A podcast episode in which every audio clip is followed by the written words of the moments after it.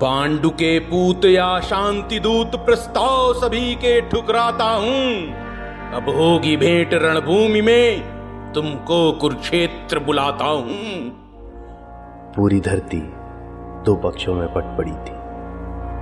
नारायणी सेना और मद्र जैसी सेनाओं के साथ हस्तनापुर तैयार था, जबकि पांडवों के साथ मत्स्य, पांचाल और वृष्णि खड़े थे।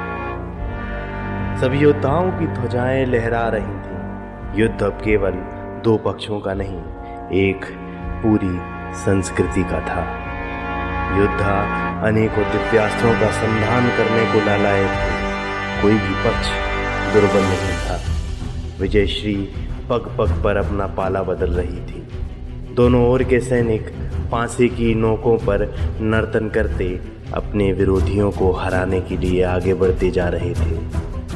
प्रत्येक दिव्यास्त्र को सटीक दिव्यास्त्र से मात दी जा सकती थी, लेकिन उसका चयन योद्धाओं की बुद्धि पर निर्भर था। रणभूमि के इस युद्ध में किस योद्धा की चाल कारगर साबित होंगी और कौन पहनेगा विजयश्री का मुकुट?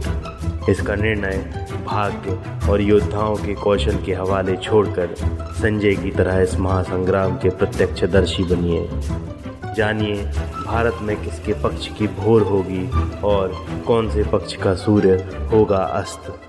रणभूमि कुरुक्षेत्र, महाभारत के 18 दिवसीय युद्ध के विषय में पॉडकास्ट सुनिए हर बुधवार।